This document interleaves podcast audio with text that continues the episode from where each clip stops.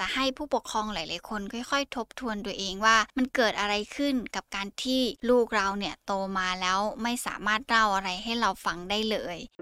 ออจิตนี่คือพื้นที่ปลอดภัยสำหรับคุณ ดาวน์โหลดได้แล้ววันนี้ ทั้ง iOS และ Android สวัสดีค่ะ คุณผู้ฟัง ยินดีต้อนรับเข้าสู่ออจิตพอดแคสต์วันนี้อยู่กับอีพระชดาพรศรีวิไลนักจิตวิทยาคลินิกค่ะ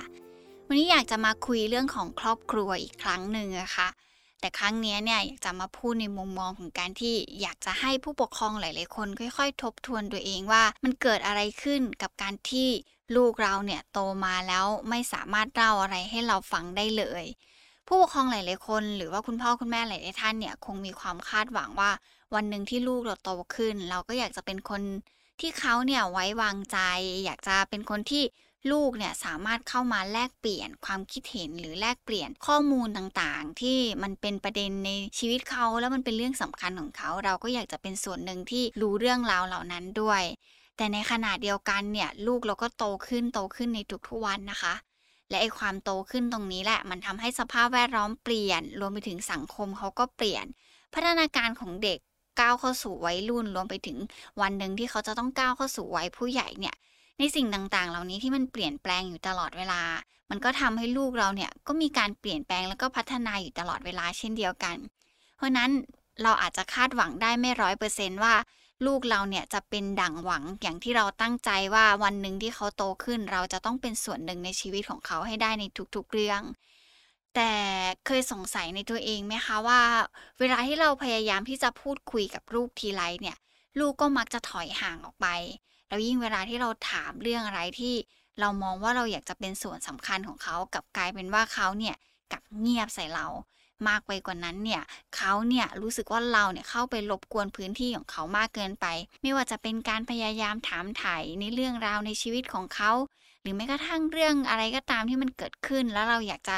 เข้าไปมีส่วนร่วมในการคิดในการตัดสินใจตรงนั้นกับกลายเป็นว่า เป็นประเด็นที่ทำให้เกิดการทะเลาะกันในครอบครัวได้ วันนี้อีฟอยากจะขออนุญาตรวบรวม จากประสบการณ์การทำงานของตัวอีฟเองว่า มันมีเหตุผลอะไรบ้าง ที่ทำให้เด็กยุคใหม่เนี่ยเขาเลือกที่จะไม่พูดคุยกับพ่อแม่ มาเล่าให้คุณผู้ฟังฟังจะได้แบบเกิดเป็นการทบทวนร่วมกันด้วยว่า เอ๊แล้วที่ผ่านมาเนี่ย ตัวพ่อกับแม่เองเนี่ยเคยไหมที่มีการแสดงแบบนี้ออกไปกับลูกของเราเอง เพราะจริง ๆ แล้วผลพวงของการที่ลูกไม่เลือกที่จะคุยกับเรา หรือแม้กระทั่งการที่เขารู้สึกว่าเราเนี่ยไม่จำเป็นต้องรู้ทุกๆ เรื่องของเขา จริง ๆ แล้วพฤติกรรมของพ่อกับแม่เนี่ยสอดคล้องมาก ๆ เลยกับการที่ลูกมีพฤติกรรมแบบนี้นะคะหนึ่งเลยลองสังเกตตัวเองดูว่า เวลาลูกมาปรึกษาทีไรเนี่ย ยังไม่ทันได้ฟังให้จบเลย เราก็จะตามมันด้วยคำดุดา คำตำหนิอยู่ตลอดเวลา เมื่อไหร่ก็ตามที่ลูกเข้ามาคุยด้วย คือเขายังคุยไม่ทันได้จบเลย เล่าเรื่องราวได้แบบครึ่งครึ่งกลางๆ อยู่เลย แต่เราก็จะตามมาด้วยการที่แบบเหมือนจะดุดาแล้วเราก็จะพูดในเชิงของการที่ตำหนิแล้วก็สั่งสอนออกไปตลอดเวลา สิ่งเหล่านี้มันก็จะทำให้เด็กๆหลายๆคนรู้สึกว่า การที่เขามาเล่าให้ฟังและยังฟังเขาไม่จบเนี่ย เหมือนเขาถูกจับผิดอยู่ตลอดเวลา แล้วเขาก็ไม่ได้อยากเป็นผู้ร้ายที่จะต้องถูกพ่อแม่จับผิดอยู่ตลอดเวลา มันก็เลยทำให้เด็กหลาย ๆ คนเลือกที่จะไม่คุยกับพ่อแม่ดีกว่า เพราะฉันไม่อยากเป็นคนผิดในเรื่องที่ฉันกำลังจะเล่า ทางที่ดีอะค่ะ คุณพ่อคุณแม่หลาย ๆ คนอาจจะถามเป็นช่วง ๆ ดีกว่า เวลาที่เราฟังเรื่องของลูกแล้วเรารู้สึกสงสัย หรือเรารู้สึกว่าเราอยากจะทำความเข้าใจให้มันมากขึ้น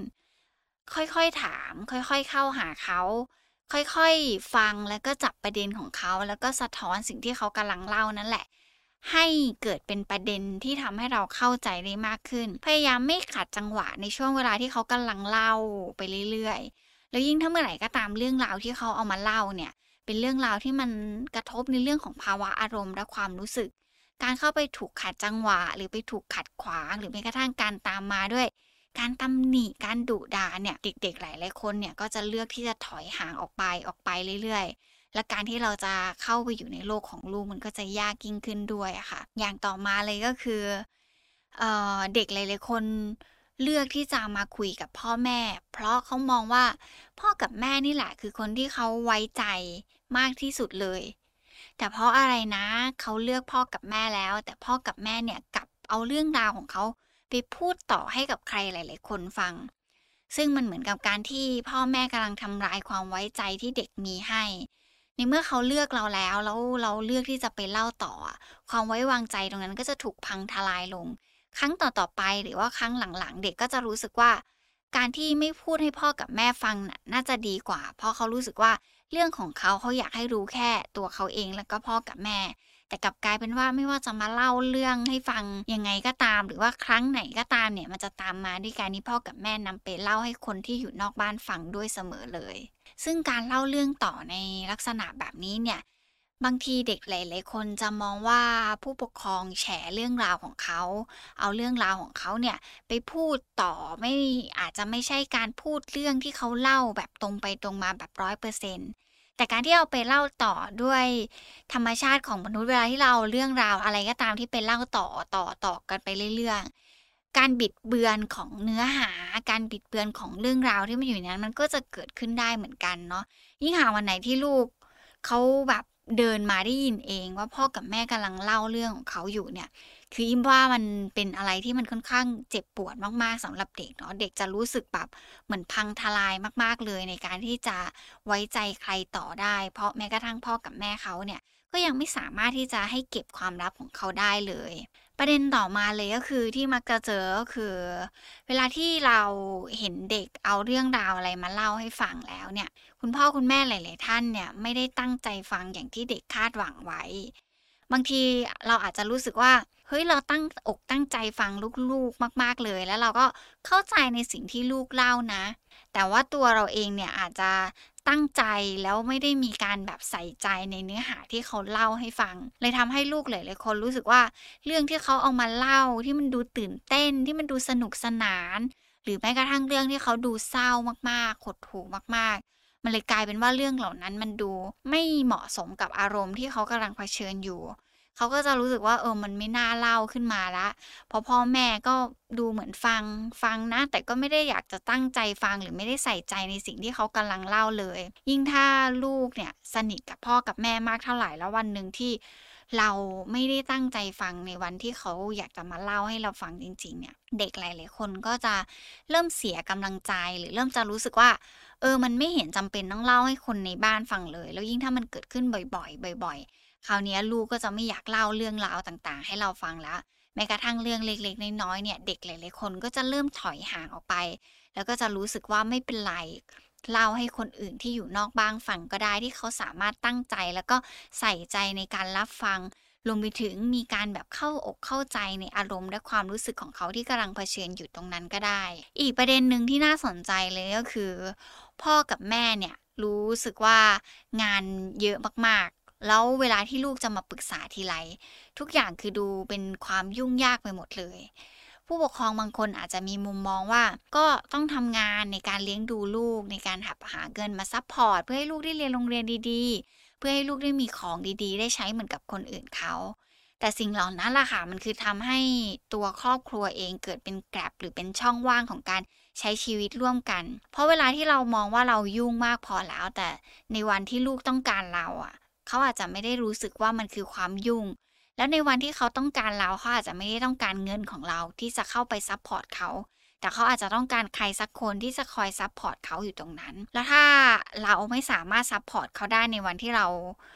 เห็นว่าเรายุ่งแต่เขาต้องการเรา เขาก็จะรู้สึกว่าต่อไป เขาก็จะไม่จำเป็นต้องหาพ่อแม่เข้ามา support ก็ได้ เพราะวันหนึ่งมันเคยเกิดขึ้นแบบนั้นแล้วว่า ฉันต้องการใครสักคนหนึ่งคอย support จิตใจฉันนะ แต่พ่อแม่กลับไม่ใช่คนเหล่านั้นเลย เด็กหลาย ๆ คนก็จะเลือกคนข้างนอกบ้านอีกเช่นเคยค่ะคุณผู้ฟัง ที่จะเอามาเป็นคนคอย support คนคอยรับฟัง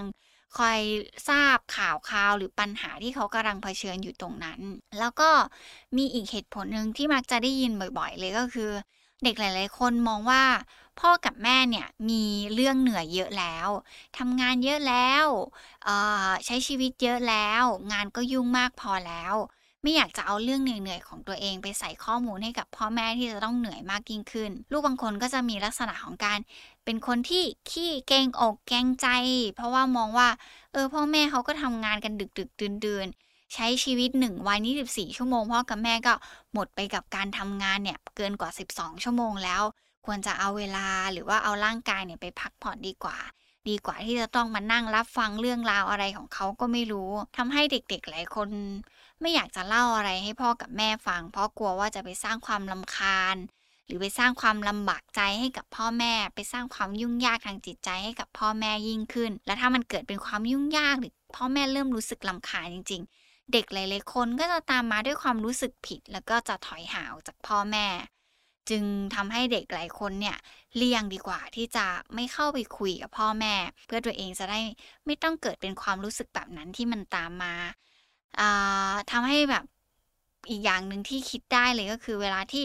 เรากับลูกไม่ได้คุยกันบ่อยๆอะค่ะ บางทีมันเกิดเป็นความเหมือนกับไม่คุ้นเคย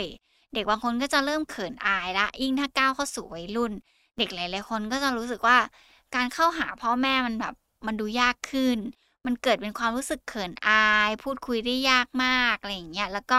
ไม่เป็นกันเองเหมือนเมื่อก่อนแล้ว แล้วสิ่งเหล่านี้ล่ะค่ะมันก็เลยจะกลายเป็นช่องว่างที่ค่อนข้างกว้างออกไปเรื่อย ๆทำให้เรากับลูกเนี่ยก็ค่อย ๆ ถอยห่างถอยห่างกันออกไปเรื่อย ๆ ด้วยเช่นกัน แล้วก็อีกเหตุผลหนึ่งเลย ก็คือในเรื่องของการที่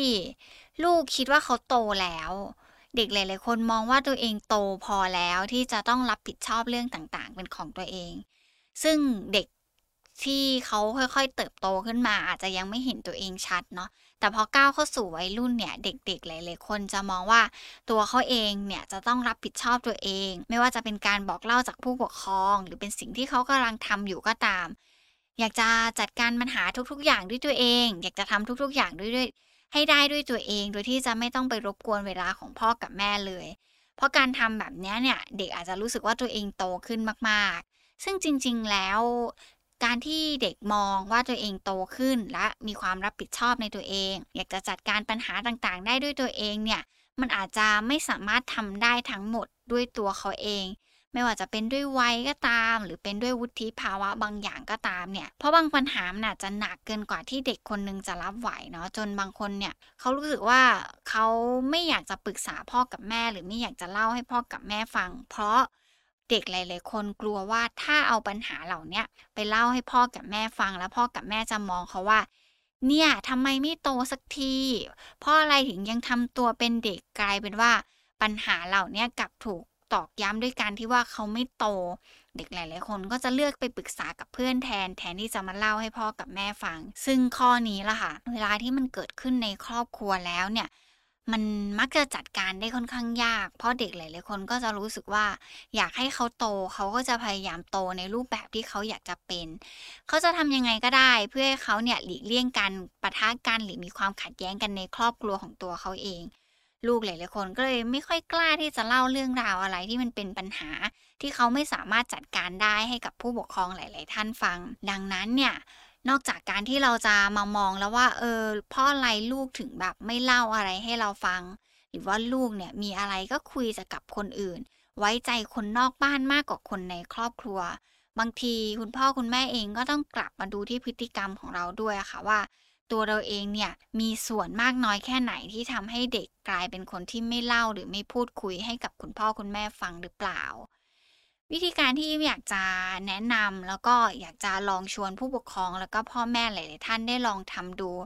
เป็นวิธีการง่ายๆสี่ข้อง่าย ๆ ที่มองว่าถ้าเราหันมามองกับพฤติกรรมของตัวเองแล้ว เราจะเข้าใจได้มากขึ้นว่า เพราะอะไรลูกถึงไม่เล่าและไม่พูดคุยกับเราในวันที่มันอยากจะต้องการใครสักคนแต่เรากลับไม่ใช่คนนั้นของเขา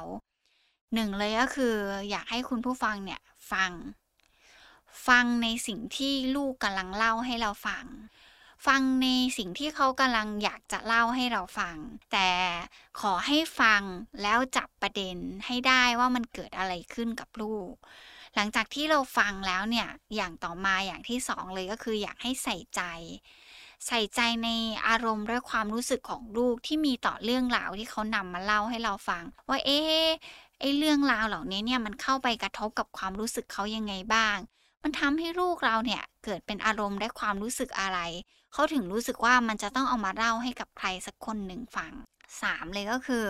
อยากจะให้สนใจ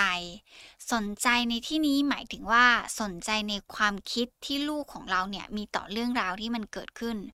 เอ๊ลูกเขาคิดยังไงนะ กับเรื่องราวที่เขากำลังเผชิญแล้วมัน มันจำเป็นยังไงบ้างที่เขารู้สึกว่ามันต้องเล่าให้ใครสักคนหนึ่งฟัง คือการสนใจในความคิดของลูก มันอาจจะไม่ได้เป็นไปในทิศทางเดียวกันกับการที่ตัวเราเองคิดยังไงต่อเรื่องราวเหล่านั้น เพราะฉะนั้นลองสนใจในความคิดของเขา มันจะทำให้เราเห็นชัดเจนขึ้นว่า ลูกเราเกิดอะไรขึ้น เขาถึงรู้สึกว่าเรื่องนี้มันเป็นเรื่องที่ต้องการใครสักคนหนึ่งในการรับฟัง อย่างสุดท้ายเลยอะค่ะ คุณผู้ฟัง เก็บไว้ในใจบ้าง ในเรื่องราวที่ลูกเล่าให้เราฟัง มันอาจจะไม่ได้ตรงใจเราหรือมันอาจจะไม่ใช่สิ่งที่เราคิดตรงกันกับลูกร้อยเปอร์เซ็นต์แต่อยากให้เก็บไว้ในใจแม้สิ่งที่ลูกเล่านั้นน่ะจะไม่ได้ตรงใจไม่ได้ถูกใจของเราเลยก็ตาม ลองถามลูกง่ายๆ สั้นๆ ว่า สิ่งที่ลูกเล่าให้ฟังเนี่ย เราช่วยอะไรได้บ้าง อยากให้เราช่วยอะไรไหม แค่นั้นล่ะค่ะคุณผู้ฟัง เราก็จะสามารถเข้าไปในพื้นที่ของลูกได้ง่ายมากยิ่งขึ้นด้วย 4 เทคนิคที่อิบนำมาฝากคุณผู้ฟังในวันนี้ ฟังดูแบบนี้แล้วมันเหมือนดูเป็นเรื่องที่ง่าย ๆนะคะ แต่ว่าการที่เราจะเข้าไปในพื้นที่ของใครสักคนหนึ่งไม่จำเป็นว่าจะต้องเป็นลูกของเราก็ตาม มันก็ยากพอๆกันอยู่แล้วล่ะค่ะ ถ้าอยากจะให้เห็นภาพตัวเองชัดขึ้น ลองมองย้อนกลับมาที่ตัวเองก็ได้ค่ะว่า ก่อนที่เราจะให้ใครสักคนหนึ่งเข้ามาเป็นส่วนหนึ่งของโลกของเราเนี่ย เราก็ต้องการความไว้ใจและใครสักคนหนึ่งที่คอยรับฟังโดยที่ไม่ตัดสินเขาเช่นเดียวกัน วันนี้ขอบคุณมากๆเลยนะคะ ที่รับฟัง ไว้เจอกันใหม่ EP หน้า สวัสดีค่ะออจิตนี่คือพื้นที่ปลอดภัยสำหรับคุณ ดาวน์โหลดได้แล้ววันนี้ ทั้ง iOS และ Android